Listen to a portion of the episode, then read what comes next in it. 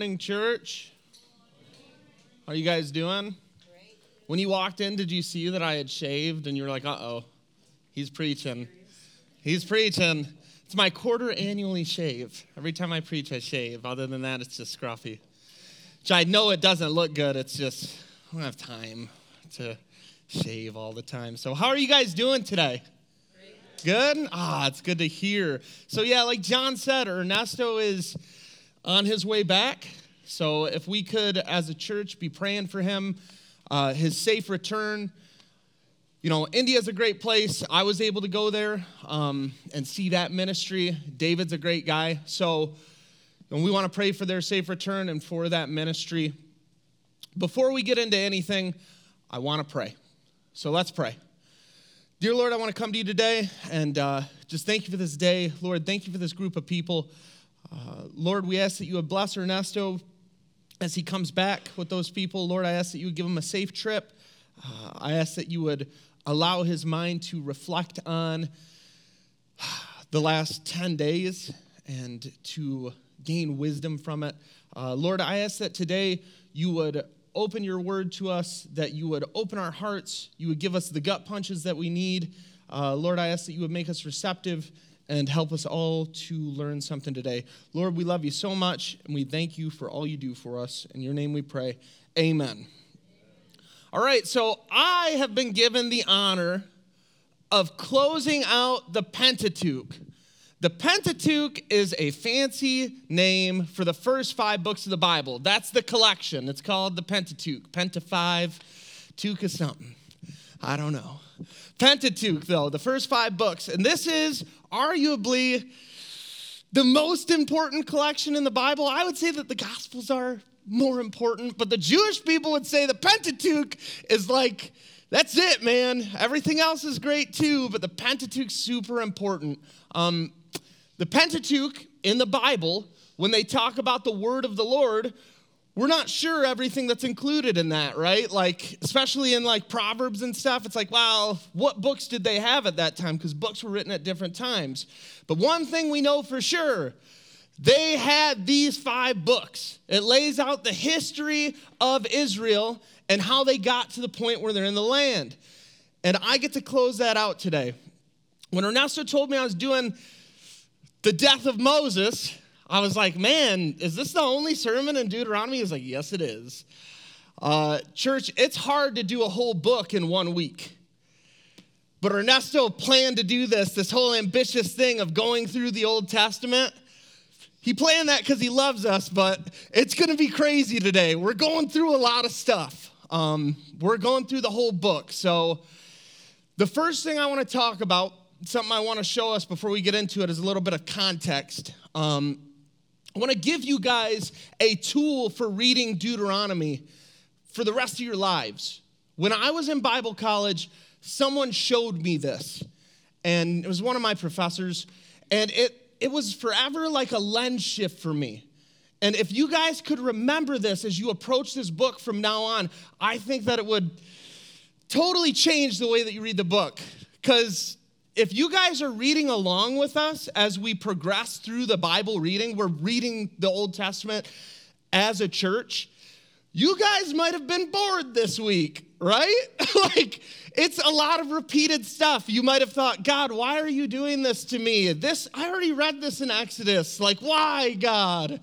The reason why is Deuteronomy is a summation of everything that's come before and not only that, Deuteronomy is a legal document. A legal document. Deuteronomy is like a will.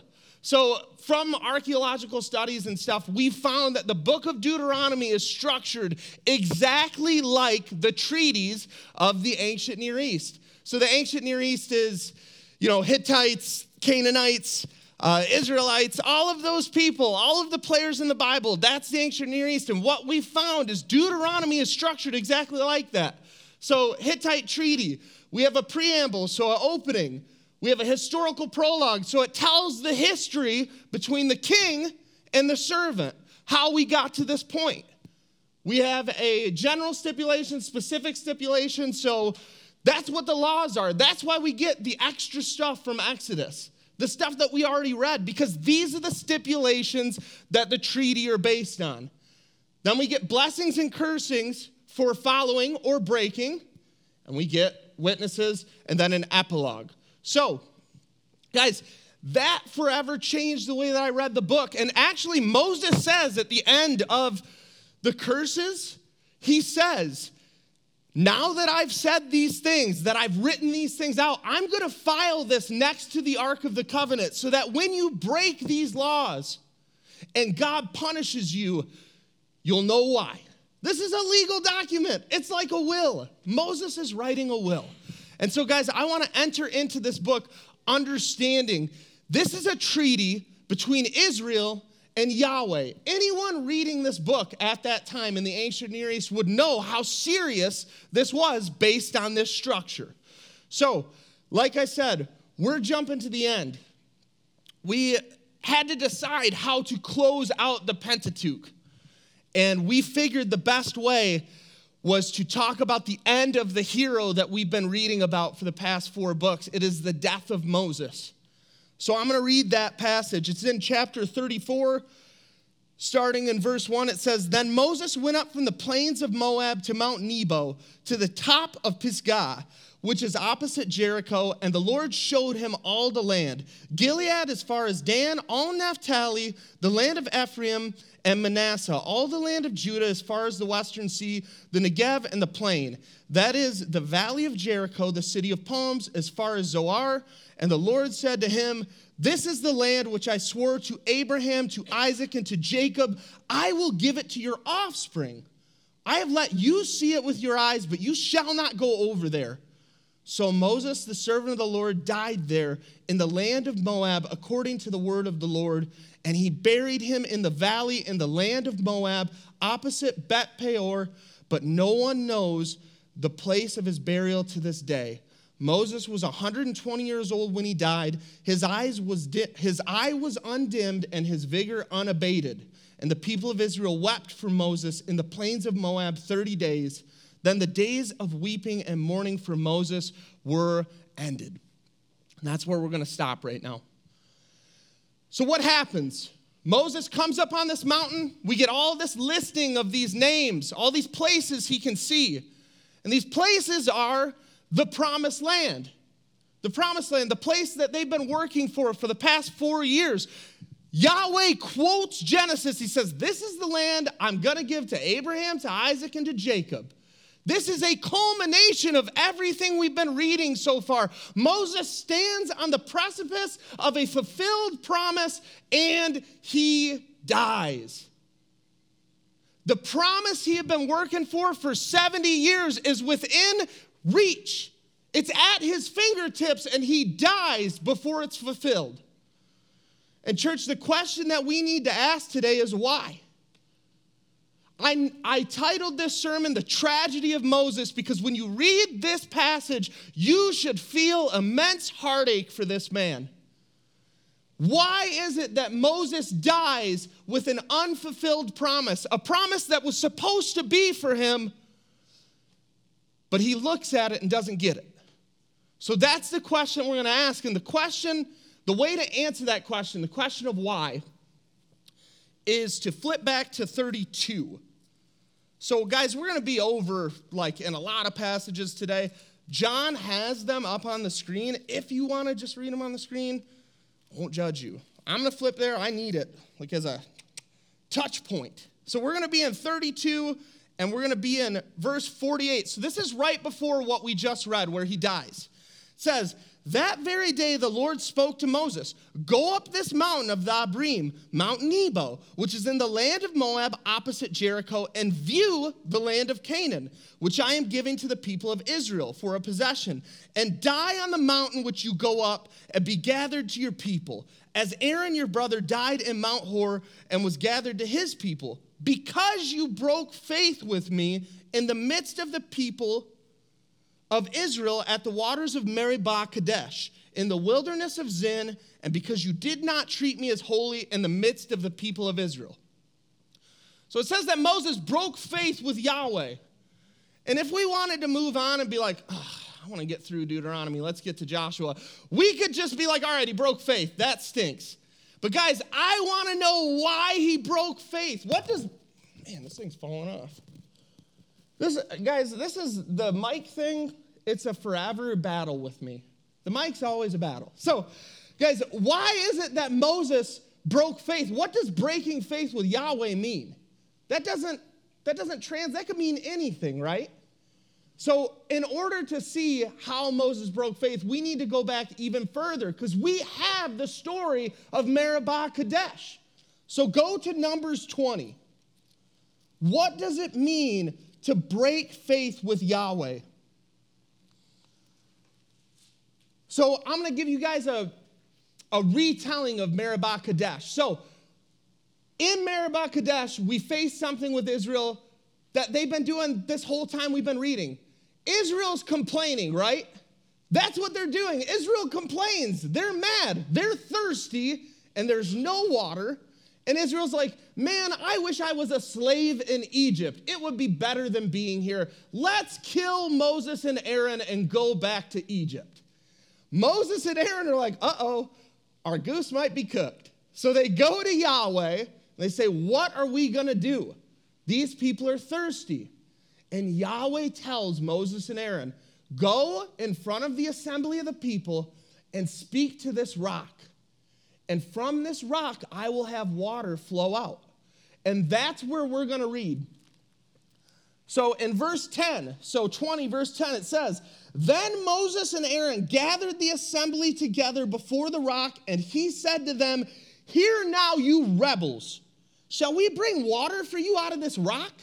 And Moses lifted up his hand and struck the rock with his staff twice, and water came out abundantly, and the congregation drank and their livestock. And the Lord said to Moses and Aaron, Because you did not believe in me to uphold me as holy in the eyes of the people of Israel, therefore you shall not bring this assembly into the land that I have given them. These are the waters of Meribah where the people of Israel quarreled with the Lord, and through them he showed himself holy. Guys, what happens in the story? Moses is told to speak to the rock. What does Moses do? He strikes the rock. He strikes the rock. He does not speak to the rock. He disobeys Yahweh. But this is the thing. How many people here have disobeyed Yahweh? Show of hands. All of us. Like, so why is Yahweh so mad? He's so mad. Like he this sin I understand it's sin, but why is it? This is the reason why Moses, the thing he's been working for for 70 years, is ripped from him.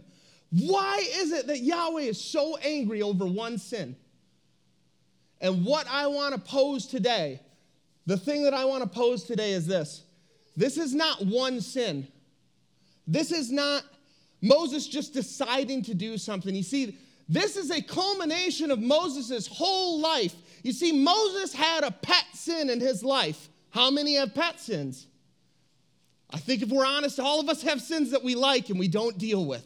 Moses had one of those anger. Moses was an angry guy, right? Moses killed the Egyptian slave, you know, master killed that guy. He had to flee. He smashes the Ten Commandments. Moses is angry all the time. And guys, right here, if you look at what Moses is saying, you have to read between the lines a little bit.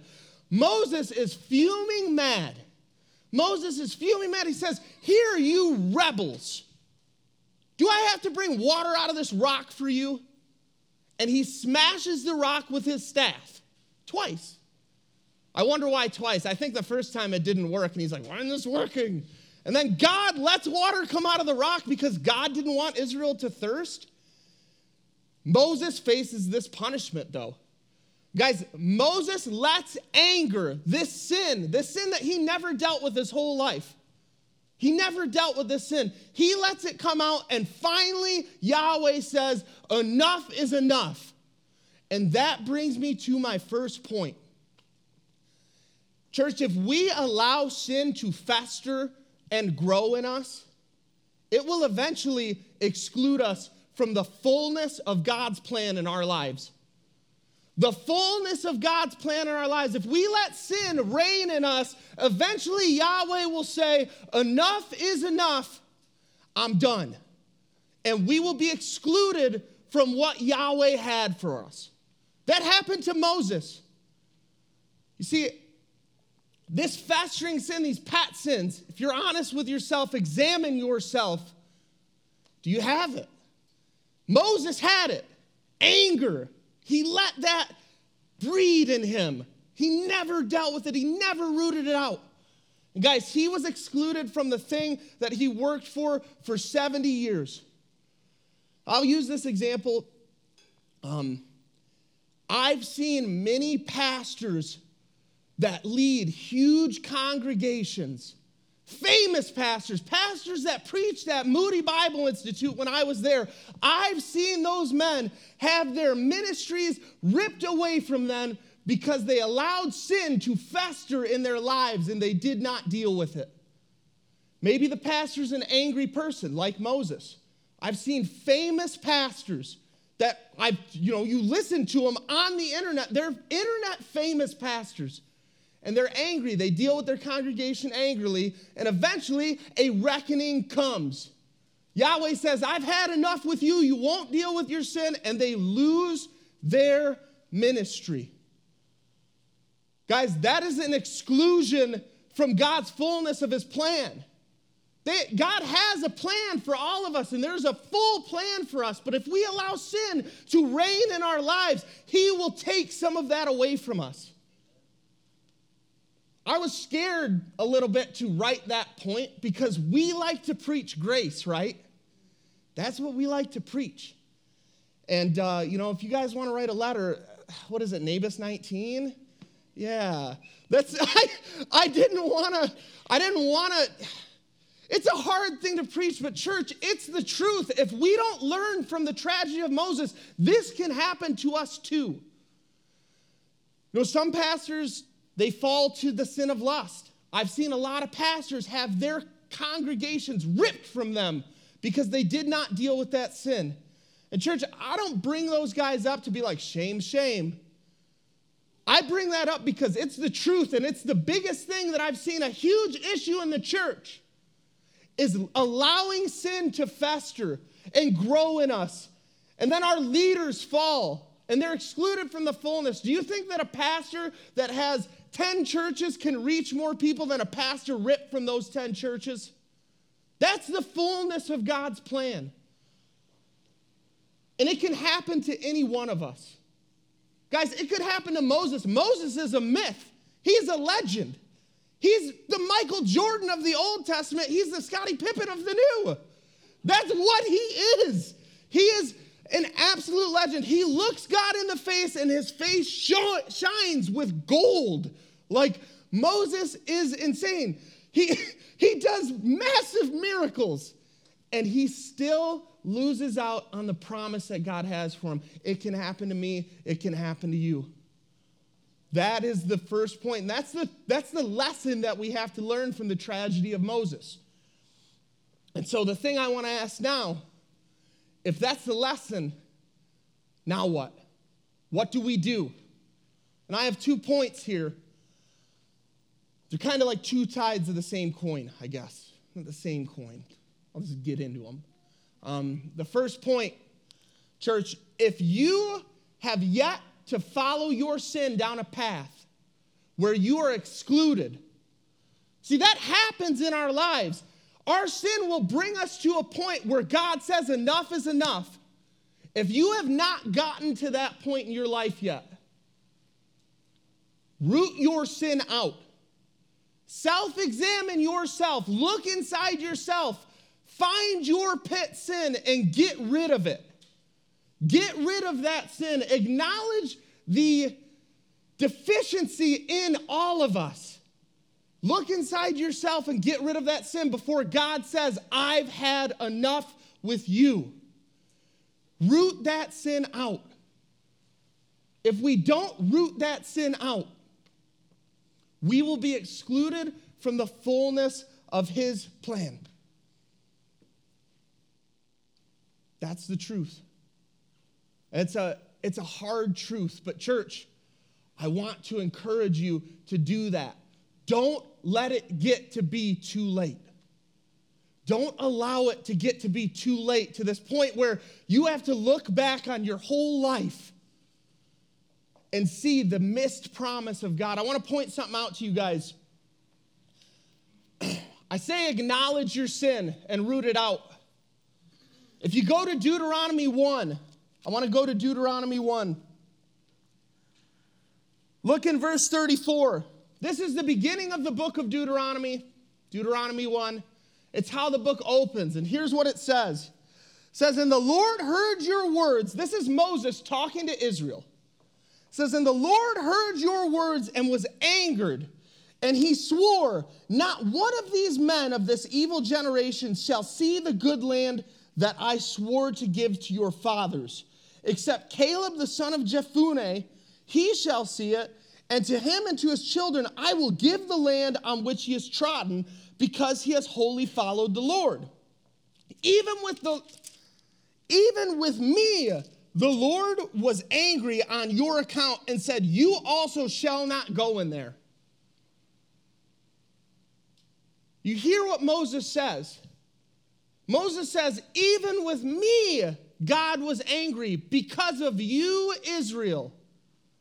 Because of you, Israel. And he said, I won't go into the promised land either. Guys, Moses lives his entire life in denial of his sin. Moses is blaming everyone else but him for his sin. The book opens with that idea I'm being excluded from the promised land because of you. And the book closes with the truth. What did we just read in 34 or 32? It says that you will not enter the promised land because you broke faith with me, Moses, at the waters of Meribah. Guys, you know what Moses says in response to Yahweh? Nothing. Moses is silent. The chapter moves on. Moses has no retort. Church, I read that silence as of a 120 year old man who sits there baffled by the fact that he was a fool his whole life. Moses was blind to his sin his whole life. This great man, this man that the Bible reckons as a hero, he still knows I was a fool because I let this sin reign and I never acknowledged it. Church, I don't want that to be us. I don't want anyone in here to be sitting there at 90 and have a, a, sudden realization that they could have had more from God if they had just opened up their mind and rooted out their sin. Church, don't let sin reign in your life. You will miss out on the promise that God has for you. And it can happen to any one of us. It can happen to any one of us. The other side of this coin, my last point. Church, some of us in here have already committed that sin. I guarantee it. Some of us in here have followed sin to a point where we've done irrevocable damage to our lives and to the promise that God has for us. Now, I'm not going to give examples here. I don't need to. If I gave examples, all it would do is have people look elsewhere. Church, if you've done that, if you've followed your sin to a point where you've done irrevocable damage, you know it. You know it because you live with that every day. You have that guilt inside of you every day. You live with the repercussions of your actions. You guys ever have one of those dreams where you like do terrible things and then you wake up and you're like, oh my God, that's I'm so glad that that wasn't real. like that, that feeling, some of us live with that. Some of us have done that. Church, I want to give those of you who have done that great encouragement today. I want to give you great encouragement today. You see, Moses doesn't speak in 32. When Yahweh says you're excluded because of you, he is silent. But you know what the next thing Moses does? You know what chapter 33 is? It's like the longest chapter in the book. And you know what it is? He blesses all of Israel individually, personally. He gives a blessing. Guys, remember what I said about this whole book being written as a law that was laid out to hold Israel accountable and make sure that Israel was going to be okay? Moses wrote this book already knowing he wasn't going into the promised land. Guys, in the beginning of Deuteronomy, it's like chapter seven, I don't remember. In chapter seven, I think, he says to Yahweh one more time before he gets into the laws, he says, Please, Lord, I've only begun to see your miracles. Let me go into the promised land. And Yahweh says, No, I told you already, you're not going in. Guys, Moses could have left right there. How many of us would have?